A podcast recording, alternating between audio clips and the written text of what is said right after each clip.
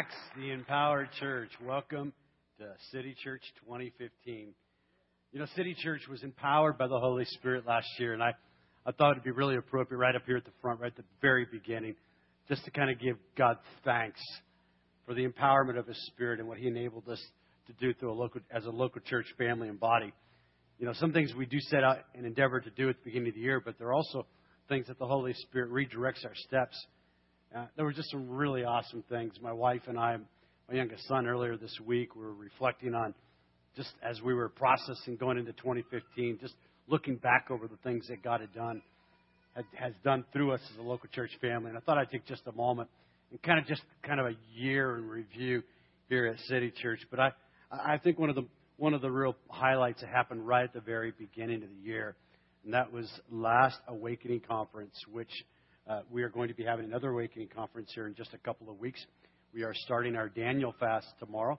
And uh, if you want information on that, you can go to our website. We also have little some information and packets that you can take on your way out today. But at the end of our Daniel fast, we did our four-day awakening conference, and we commissioned 13 deacons last year, and it was just an incredible experience to see these men that we've walked with these last 18 months and equipping and to see this strengthening of our church family as we apply biblical leadership. And, and that was just a really awesome thing. And I, I thought of the attendance increase. We had significant attendance increase from the previous uh, year and a half. And to see the Lord continue to prosper and to bless our church as more people are added to the church. And then to see the increase in finances. We had our largest single year increase in our tithing last year in the history of our church. And I just want to say thank you for your generosity in giving. But that's a very significant thing. That's a healthy thing. But I think one of the most impactful things to me, and the thing to me that makes, I believe, the greatest difference eternally in the kingdom, is that we saw over 100 people make decisions to follow Christ in water baptism last year.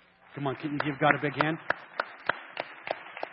That was a hun- over 100 people that took the decision from saying yes to Jesus and taking that next step and going into the pools of baptism. That, to me, is just such a significant thing in our local church. And then Last year we uh, brought on, uh, we had our friends Hank and Joy Shower come back from Seattle, some of the founding planters of this church 15 years ago. And uh, they took over. They actually started our Generation Plus, our ministry to those who are 55 and older. And then also they took over the missions ministry here at City Church. And we took our largest team, 20 people last year. We took to the Dominican Republic on a mission trip. And we believe that that is the first of many, many to come with them. We're grateful to the Lord for them. Uh, we also, uh, this year, we started an, in, if you don't know, we have a pro, an intern program here called Next Generation Interns, NGI Interns. And we currently have seven full time interns that serve here at City Church. And uh, they're working in this service today, right down here in the front row. Alicia's the service coordinator, but there are seven of them. They're involved in different aspects of ministry here at City Church. And we, we started our second year program. So the last year was our first year. This year we did a second year program. And uh, it has just been awesome to see these young people who are passionate for Jesus and for his mission and for the kingdom to be part of this local church and what God's doing here. And uh, uh because of that, because of the second year program, we brought on a, a NGI intern director of operations, Derek Duncan, and he joined with us this past year. We're grateful to the Lord for his involvement in ministry here at City Church. And then after seven years of my wife starting City Church Academy and um, and being the director for the last seven years, we were able to hire Ms. Chandra Story, who's been part of our, our church family since the very, very beginning in Altamonte Springs. She is now the new City Church Academy director, and we're looking forward to 2015 launching first grade. So we are, come on, amen. Give God a big hand. Lots of really just amazing things took place in so many different areas of ministry growth. I'm thankful to the Lord for but uh, towards the end of uh, the, this year, the Holy Spirit spoke to us. We had an opportunity to purchase, and I do want to talk about that just for a moment here.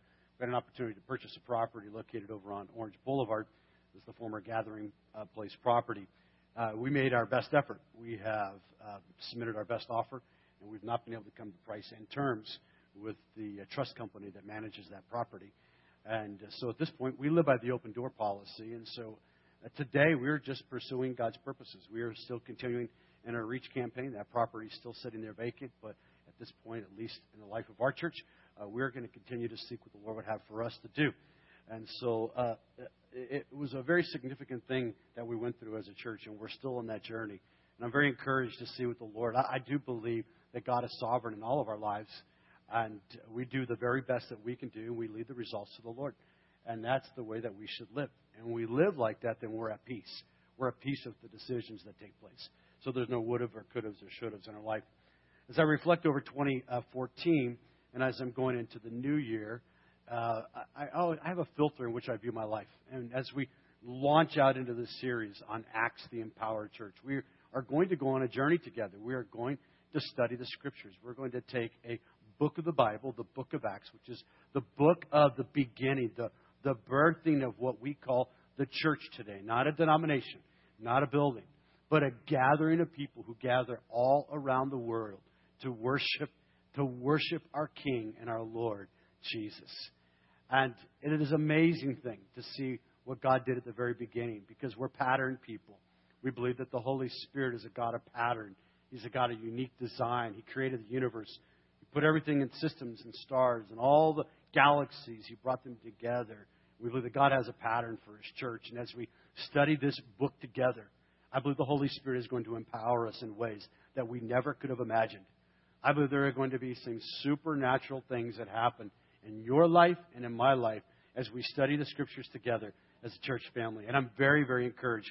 We've never done it quite like this. Last year, the story really challenged Pastor Glenn and myself and our preaching team into really going after, going deeper into God's Word. We are people of the book, and my passion and my heart for you is that you would become a person of the book. When I filter my life and I look at my life, I have five filters that I look at. I look through. The first filter of my life is the, the filter of spirituality my spiritual relationship with God. We are spiritual beings created by a God who designed us to worship Him. I haven't always been a worshiper of God, but God has created me to be a spirit being. We are spiritual people. We are created in His image, and there's something. The fact that you were here today, the very first service of the year in 2015, is an indication that there is a spiritual hunger in your life today. Jesus said, Put me first, seek me first, and everything else will be added unto you the first priority of my life as I filter my 2015. How is my spiritual relationship with God? Where am I at? How, how am I doing? Are there things in my life that I really need to leave in 2014? And as I look back over my life, I'm quite confident there are some things that I need to leave in 2014 as I go into 2015. The Holy Spirit has been speaking to me about areas of my life, a pursuit of passion for Him, loving Him with all my heart, soul, and strength. It is a continual, progressive love affair and it's a per- continual progressive warfare. We are in a spiritual battle within each one of us. And so the filter that I filter my life, first of all, is a spiritual filter. It is the foundation of your life. The second filter in which I filter my life is the life of my family. First, my relationship with my wife. I say that if I have no wife, I have no life. I have no wife, I have no life. My wife is part of me. We have be, become one flesh. We joined together in vision and mission for the purposes of God in our generation almost 28 years ago. And how is my relationship with my wife? That's a question that I ask myself.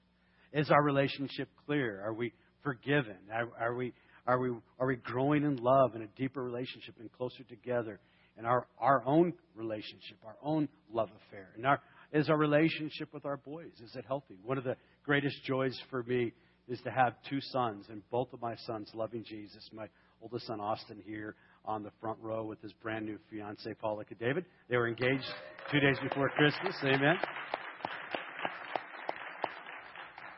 But to see my two sons serving God and pursuing them, and is my relationship with my children okay? I would encourage if you're a parent today, one of the priorities, one of, I don't care how old your children are, of your top priorities is to keep that relationship with your children clear. Keep that relationship, that bridge open. You know, there, there's nothing sadder to me to see parents who are estranged from the child that they brought into this world. I would encourage you, as parents, today, make that your priority. Your family. You only get one. You only get one family. You get one shot at it with, with them. And then, and then this filter of family and friends, this relationship thing. This is huge. This is huge. I have lots of good acquaintances and lots of good friends. And, and I believe one of the goals of my life is to be a friend of many but I have just a few that I'm very, very close to. And I would challenge every man in this room, every single man, because this is probably the greatest challenge for men is to have a close spiritual relationship, a godly relationship with a, another brother.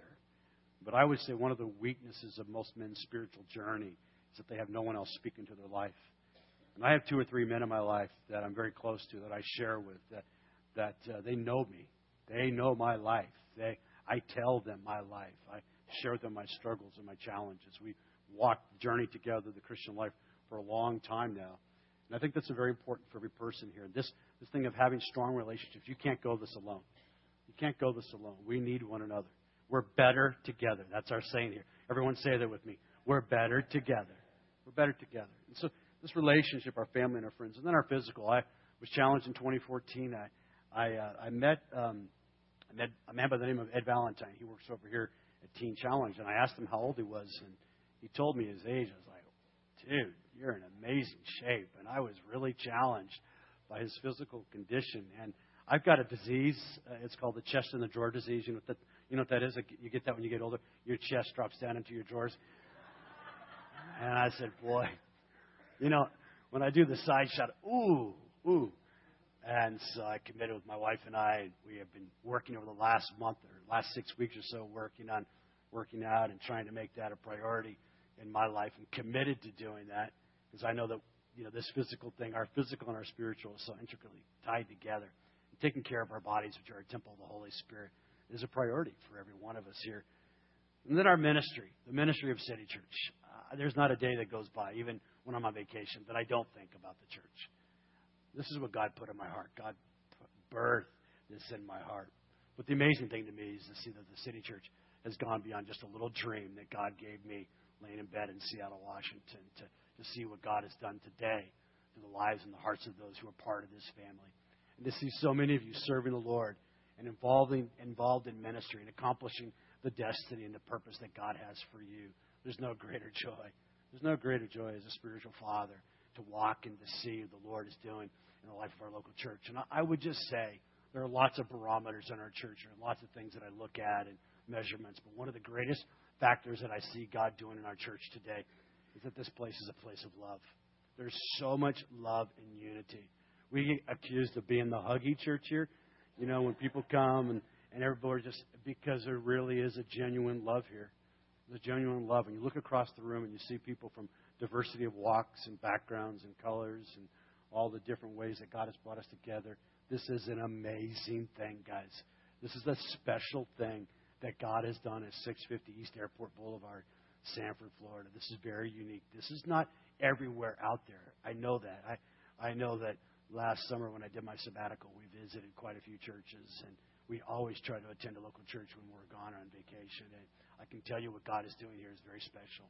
The spiritual growth, the generation, the ministry to generations from the youngest to the oldest here is a very unique thing, and we cherish that. And we fight as a leadership team to protect that. And I will tell you today that our leadership team is united. Our leadership team, our deacons, our spiritual elders, our staff, our team, we are united in mission and vision and focus. And the blessing of God is here. And the favor of the Lord is here. And it's a safe place and a great place for you to raise your children and to grow spiritually with your family. I would encourage you today. I would encourage you as I look at the ministry of our church, I, I do look at the financial aspect of it. It is probably the greatest challenge that every every person who leads any kind of non for profit, and we truly are a non for profit. But to see the blessing of the Lord and the favor of God, that our regular tithe and offerings in the year 2014 increased 40%. It's, unrec- it's, a, it's unheard of. It's just an amazing thing to see what God has done, which has enabled us to be more impactful in our community and our city. And I want to say thank you. Thank you for your generosity and your giving. If you have your Bibles this morning, we are going, we are going on a journey together. Let's take a trip. Let's take a gospel trip. Let's take a journey together as we go through the book of Acts. And if you have your Bibles, I want you to stand with me in the honor of the reading of God's Word. We're going to start right at the beginning of this book, Acts chapter 1. I would encourage you over the next couple of weeks, uh, as a matter of fact, over the next 25 weeks, we're going to journey through this book together. And I would encourage you to do a couple things. One, I would encourage you to bring your Bible. Everyone say, bring my Bible. Now, I know a lot of you bring your, you use your phone, and that's great too. You use your phone, but bring your Bible, bring a piece of paper and something to write with, and bring an open heart because we are going to study the scriptures together. My goal as the, as the pastor of this local assembly is to see you fall in love with the book. The stories of the book that changed the men and women of old are the same, those same stories. That same God that led them is the same God that is leading us today. I want you to repeat after me. I am not moved by what I see. I am not moved by what I hear, but I am moved by every word that proceeds from the book of God. Acts chapter 1, Acts chapter 1, beginning with verse number 1. And the Bible says, In my former book, Theophilus, I wrote about all that Jesus began to do and to teach until the day he was taken up into heaven, after giving instructions to the Holy Spirit to the apostles he had chosen. after his suffering, he presented himself to them and gave many convincing proofs that he was alive. He appeared to them over a period of 40 days and spoke about the kingdom of God. On one occasion, while he was eating with them, he gave them this command Do not leave Jerusalem, but wait for the gift my Father promised, which you've heard me speak about. For John baptized with water, but in a few days you will be baptized with the Holy Spirit. Then they gathered around him and asked him, Lord, are you at this time going to restore the kingdom to Israel? He said to them, It is not for you to know the times or dates the Father has set by his own authority but you will receive power. Everyone say power. When the Holy Spirit comes on you, and you will be my witness in Jerusalem, and all Judea and Samaria, and to the ends of the earth. And he said this. After he said this, he was taken up before their very eyes, and a cloud hid him from their sight. And they were looking intently up into the sky as he was going. When suddenly two men dressed in white stood behind them. Men of Galilee, they said, why do you stand here looking into the sky? This same Jesus who's been taken from you into heaven will come back in the same way you've seen him go into heaven. Here's my big idea this morning being empowered by the Spirit to accomplish his acts. Being empowered by the Spirit to accomplish his acts. Uh, this morning, we're going to pray for our sister church in Point Siena, Living Waters Fellowship. I preached there their pastor's appreciation a couple of months ago. And many of you may have heard this has become a national news story, but this past Monday, uh, an employee walked into the office of the church and pulled out a gun and fired point blank at the pastor, fired two shots at him. Uh, the pastor, anyways, uh, long and short of it, there were three other shots fired. Two of them hit the individual that pulled the gun out. He's in the hospital today, and uh, he is also on charges for fir- attempted first degree murder. Uh, this is a sister church. This is a church that we have been in relationship with for a long time. Our superintendent is speaking at the church, and uh, the pastors are Terry and uh, uh, uh Debbie Hal. They are close friends of ours. We are going to pray for this church this morning. Uh, we're going to pray that God redeem this. This is a terrible thing that took place this week at this church, and we're going to pray that God restore and redeem. Father, we pray today for Pastor Terry and Debbie. Lord, we know that just like you called them God, to plant that church. God, we know that they have been guided and directed by your Spirit. And Lord, the bitterness and the anger of one person's heart, I pray today God would be forgiven. This man that as he lays in the hospital, I pray, God, that you will convict him. And God, that he will sense, Lord, what he did, the deep sense of remorse and regret, God, that he, he sinned against you and against his brother. Lord, I pray today for this church family. I pray for healing to come. I pray the work of the Holy Spirit, that healing that only you can bring. God, I pray that you'll bring comfort today. We thank you for Living Water Fellowship and the great work that they've done in that community, in that city. And we pray that it would continue to grow. And Lord, like Joseph stood before his brothers and say, What you meant for evil, God will turn for good so that many can be saved. I pray that many will be saved and come to you, God, through this great time of tragedy. I ask this in Jesus' name. And everyone said, Amen. You may be seated.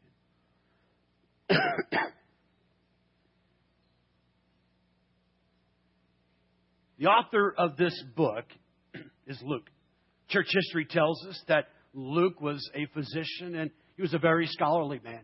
Uh, Luke did not write this book just to kind of get a little story out, a story of romance, a fictional tale.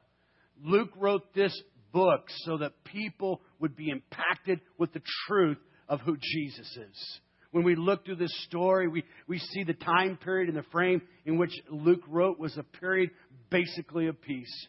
It was in the early 60s of the, the very beginning of the church, about the, the 30 year mark of the birthing of the church of the Lord Jesus Christ. And, and Luke is telling the story. He's writing to a man by the name of Theophilus. We don't know anything about Theophilus other than his name means a friend of God or one who is loved of God. But Luke is writing to Theophilus and he, he's telling him, he said, listen, I want you to hear this. I want you to hear this compelling story. And as we look through those first 11 verses of this book, you're going to see the theme laid out for the next 28 chapters. There are four things that Luke emphasizes as we go through this book together. And the first thing that Luke emphasizes is that Jesus is alive. Jesus is alive. The resurrection of the Lord Jesus was the key, the, the central thing that had gathered them together. If you know the story, we, we know that the disciples and uh, they were fearful, they were terrified, they, they, that their king, their savior, their Lord, their Messiah, he, he had he, he had been crucified. He'd been crucified. It wasn't their plan. And the fact is, as we look at this theme of the scriptures, we, we will see that we will see this message, this reoccurring message. I actually have a PowerPoint there you can put up, Linda. There you go. Jesus is alive. Jesus is alive. And the fact is, as we go through these, this story, we will see over and over this emphasis of the disciples and the apostles. The second thing that we will see is that we will see the ministry of the Holy Spirit as He empowers and gifts His people to act in supernatural ways. We will see the Holy Spirit as He empowers and gifts His people to act in supernatural ways. The ministry and the person of the Holy Spirit is something that, as we go through these scriptures, I pray that you will encounter in a personal way. I pray that you'll have a deeper encounter and a revelation of understanding of who He is. The third thing that we will see is that there is a great growth and expansion of the church. These men and these women who are empowered supernaturally by the Holy Spirit, they're passionate about this. They're passionate about making the name of Jesus famous in their generation, and the church begins to grow. The church begins to expand. It becomes revolutionary. These radical zealots for this resurrected Savior has an impact, and everywhere they go, Everywhere they go, there's either revival or there's revolution. People are either attracted to the message because of the power of God that's being demonstrated, or people are revolted by it and stoning them and throwing them out of their communities. The last thing that we see continually is that there's a spiritual growth that takes place in the community of believers. The spiritual growth of the believers of the community that's gathering together for prayer, for teaching, and for encouraging one another. I mentioned as we look through these scriptures, you're going to see this theme. Now, I want you to turn your attention to the first three verses of this book. The first three verses of this book. And I want you to see where the emphasis is upon Jesus being alive. The Bible says in verse number three, after his suffering, he presented himself to them and gave them many convincing proofs that he was alive. He was alive. After his suffering, the fact is, Jesus died on the cross. If you think about this reality of the resurrection of Jesus, it, it's something that we, we say so freely in our, in our church experience today. But the fact is, is that people don't rise from the dead.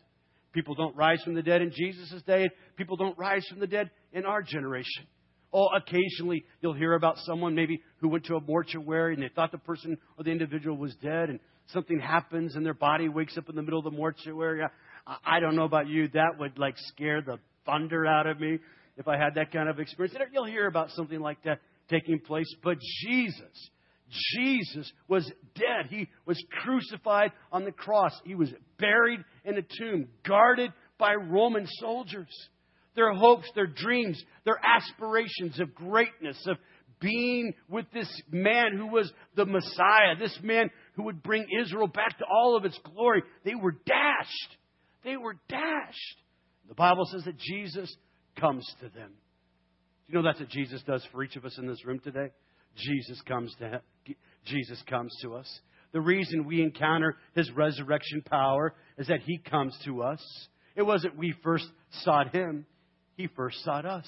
Jesus comes to them, and the Bible says that he gives them convincing proofs. He says to Thomas, Touch my hands, feel my side.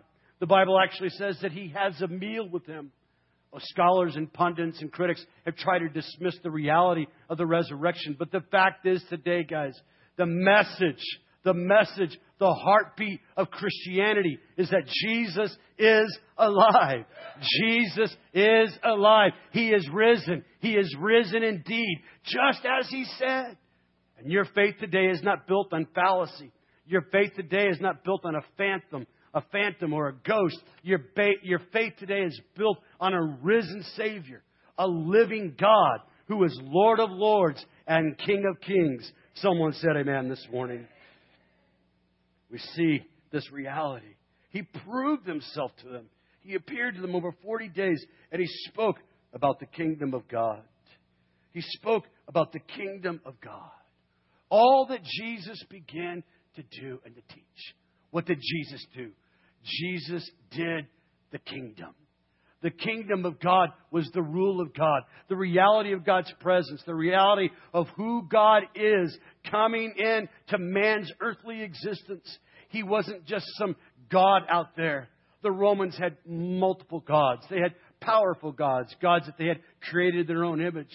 But here was a God not created or fashioned by the hands or the minds of men, here was a God who was God all by himself before the beginning of time. And when Jesus entered into this world, he had a message. The kingdom. Acts 10:38 says that Jesus went around doing good, proclaiming the message of the kingdom.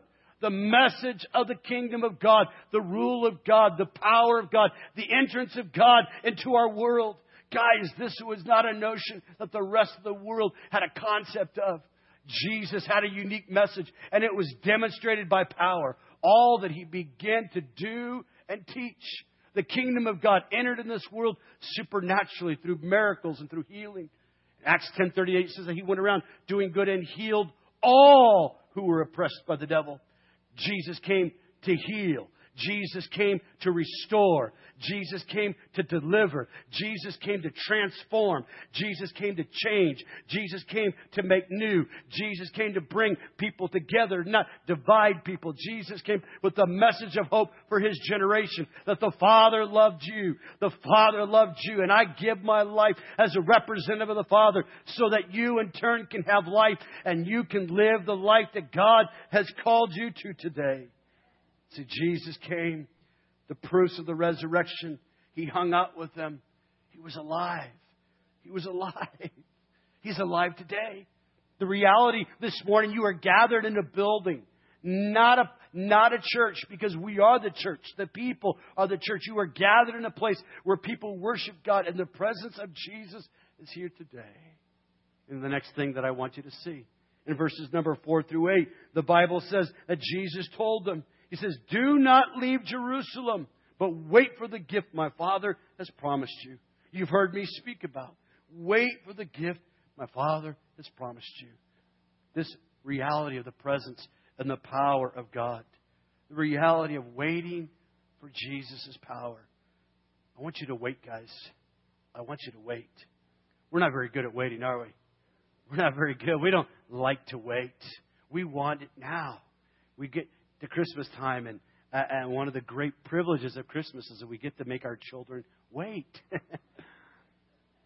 Several years ago, we took a road trip. My boys were quite a bit younger then, and we drove to Washington, D.C. We were living in Altamonte Springs at the time, and we drove to Altamonte Springs. And, uh, you know, waiting for a couple of boys sitting in the back of the seat to get to the destination is like a fate worse than death. So you load them up with toys and video games, whatever they had in the back there. And I remember we didn't get too far up Highway 95, and I heard those famous words. Are we there yet? Are we there yet? Ah, we got a long ways to go, boys. But isn't waiting all relative? You know, if I was to say, boys, we're going to go across, this, we're going to go across town or downtown Orlando. It's a 20 minute drive, and we get 15 minutes down the road. We're almost there, right? And when we look at this story, when we look at this entrance of Jesus into the reality of the disciples after he's resurrected. What we see is this emphasis on the person and the work of the Holy Spirit. He hasn't come yet. He hasn't come yet. You know, the fact, the fact for these guys that they would need this because the task of the mission for which Jesus had called them to was something that they could never do on their own. They had already proven it. They had already proven it. The fact is, after things had fallen apart and Jesus had died on the cross, they were scattered. These men were scattered, but now they were coming together and they would need an endowment. They would need a power. You know, you and I, we can't do this on our own. We can't do this thing called life on our own. We need the power of the Holy Spirit. That same spirit, that same power, Jesus told them, He said, Listen, guys, He, he, he said, I am going to give you His promise.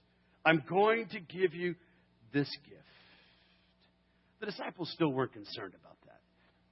They were concerned about their own mission, their own goal, their own dreams, their own aspirations.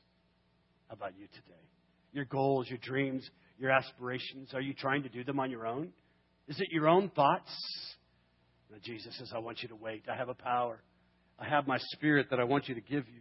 And then they're saying, Well, Jesus, when are you going to come again? And how is this going to happen? And they want to know the dates and they want to know the times. He said, It's not for you to figure out. Not for you to figure out. I've got something better. I've got my power. My power. Jesus told them in John chapter 26, He said, Listen, I have to go away. I have to go away because I have to give you my spirit. The word, the word in the Greek is parakletos. It's the advocate. It's one who comes alongside to be our helper and our defender. You know, we struggle in our minds. We struggle in our wills. We struggle in our emotions. All of us wrestle. We wrestle moments we're passionately in love with Jesus. In other moments, we seem to be turning cold towards his purposes and plans. We all have this internal struggle that takes place within us. And all of a sudden, I don't know about you, but I'll find myself amazed at times. How did I get to this place? How did I get back to here? How did I get back to this place where, oh, I sense His presence? I'm reading the scriptures and the scriptures become alive to me again. How does that happen? It's because the Holy Spirit of God has now come. You see, Jesus said, wait for the gift. Every single person in this room has been designed by God. Every person in this room has been created by God. You have a gift. You have a spiritual gift that God wants to impart to you because God has a mission. God has a purpose. God has a plan for you to live your life. And you will not be able to accomplish this plan and this purpose without His empowerment. And here is the thing as I read through this, Jesus says, listen, it's not for you to know the times or the dates. But here's the key, folks. Here's the key of this whole book, this whole story, your story, our story, the whole key to accomplish the purpose and the mission of God is found in this one verse. And you shall receive power. Everyone say power. After that the Holy Spirit has come upon you, and you shall be, you can put the verse on the screen, and you shall be my witness in Jerusalem and in Judea and Samaria and to the ends of the earth. You have to hear this. You have to hear this today because this verse in our circles is quoted so many times. But listen to what Jesus is saying. Right here in Jerusalem, you have a mission. Listen, the Jewish people, they had already crucified Christ. These guys are not happy about this group of guys going out and talking about a resurrected Savior. You're going to need something to sustain you. You're going to need something to energize you. You're going to need something to enable you to do what you can never do on your own. You're going to be a witness in Jerusalem. You're going to be a witness. And when you're a witness in Jerusalem, then you're going to take this to Judea. It is geographical. See, it always starts in our home. It always starts in our heart. The work of God, the work of the Holy Spirit, the movement of the Holy Spirit, the infilling of the Holy Spirit, it always begins at me. Sometimes people say, well, that church, you know, that pastor, he needs to get on fire. And I'm always like, well, you know, what, what about you getting on fire? what about you getting on fire? People are always worried about other people getting on fire. What about you getting on fire? See, it always begins before it happens in our children, before it happens in our family, before it happens in our community. It always starts with us. It starts in Jerusalem, in our own home base, in our own family. And Jesus is saying, I want my spirit to be poured out in Jerusalem, starting with your home, then your family, and then the region that you live, and then the ends of the earth. It's not just geographical, though. It's also ethnicity. See, Jerusalem was the home of the Jews. It was the place of the temple. It was the, the holy city. They would gather. They would gather from all over the world. They would come once a year at Passover. The city was full of Jews. This city would, had been dedicated by David as a place to worship God. It was a holy city. And as I look at this, I see, you know, first they were called to their own, but that's never the gospel. The Jewish people, they were very focused. They were, they were very xenophobic. They could only see their own people. And this is where the gospel is so radical. This is why, hear me today, this is why the gospel is so radical. You see this tension in our culture today. And I said this several weeks ago, but I want you to hear today the gospel is the solution to the race problem in America. Jesus said, I've come with good news. And the good news is that we love one another. Come on. The good news is that we love one another. The good news is that we serve one another. You want to know how we bring healing? We serve one another. You want to know how we unite one another? We prefer one another. The gospel has a solution to the problems of our culture because the gospel wasn't for the white man, the black man, the red man, the yellow man. The gospel, the Lord Jesus Christ, is for all ethnicities, all people, to the ends of the earth. And that's what Jesus has called us to as a local church in this community. This is unique. I look around at the work of the Holy Spirit in our church and I see how God has brought people from all different kinds of walks of life. I see how God has brought people from different ethnicities and backgrounds and languages and I see us worshiping together. This was the vision that Jesus laid out in the book of Acts. And here, 2,000 years later at 650 East Airport Boulevard, we are seeing the promise that Jesus said He would pour out His Spirit and God God would be glorified, God would be honored, and all flesh would know that there is a King. As we see the work of the Holy Spirit in the hearts and lives of these men, they don't fully understand it. Just a little while, in just a little while, God's going to pour out His Spirit upon them. Jesus gave them a promise. God's divine strategy. We have a divine strategy from heaven today. That divine strategy compels us then. And the last thing that I want you to see in verses 9 through 11 is that there was this promise that He's going to come again. So there's a yearning, there's a hunger in all of our hearts for a home verse number 9, the Bible says, in verse number 11 is the angels showed up and they said, The same Jesus who's been taken from you into heaven will come back in the same way you've seen him go into heaven. Heaven is simply God's space.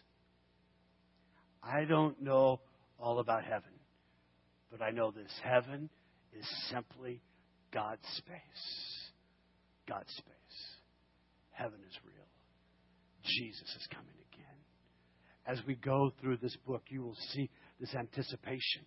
You will see this hunger in the hearts. You see what keeps you focused on the mission, what keeps you focused on not just living for the moment, just not living for my family, is recognizing that there is an eternity. There is an eternity. Jesus said in John chapter 14, verse number 2, when he was talking to his disciples, In my Father's house are many rooms. If it were not so, I would not have told you. I go to prepare a place for you. And if I go and prepare a place for you, I will come again and take you to myself. Heaven is real. The scriptures tells us that there were two angels. There were two angels that were there. They were standing before these men. And as these men watched Jesus ascend on a cloud, as they watched Jesus ascend on a cloud, their hearts were gripped. Their hearts were gripped. The cloud in Scripture always represents the glory, represents the glory, the presence of Jesus. Hear me today. Hear me right now. The glory of God's here. The presence of Jesus is in this room. He's real. Eternity is real. Heaven is real.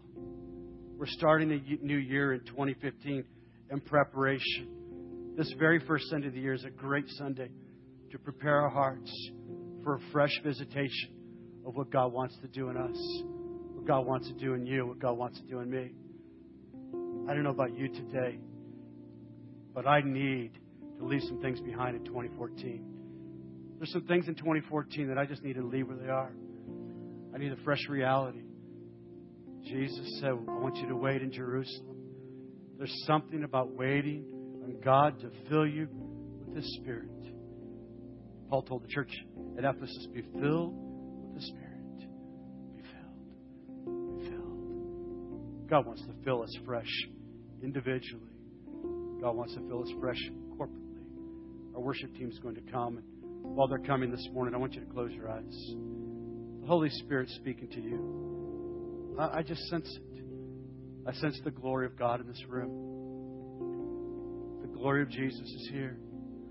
He wants to fill us fresh. He has a mission. You will receive power to be my witnesses. You receive power to be his witnesses today. God's created you for mission. God's created you for purpose. But you can't do it on your own. You need his power. You're here this morning. You want a fresh and filling. You want a fresh empowerment right here at the beginning of 2015 to enable you to complete the mission, do the mission that God has for you this year. If that's you this morning, when I count to three, can you raise your hand? One, two, three. In this room right now. Come on, you want a fresh, fresh name? Come on. Come on. I want you to stand with me this morning. We're going to do this this morning. We're just going to come. You raised your hand. The worship team is going to lead us. We're going to spend just a few moments. We're going to ask the Holy Spirit to come and to fill us fresh. We're going to ask for fresh empowerment of the Holy Spirit to come today to accomplish His mission. Come on, I just want you to begin to make your way this morning to begin to worship the Lord.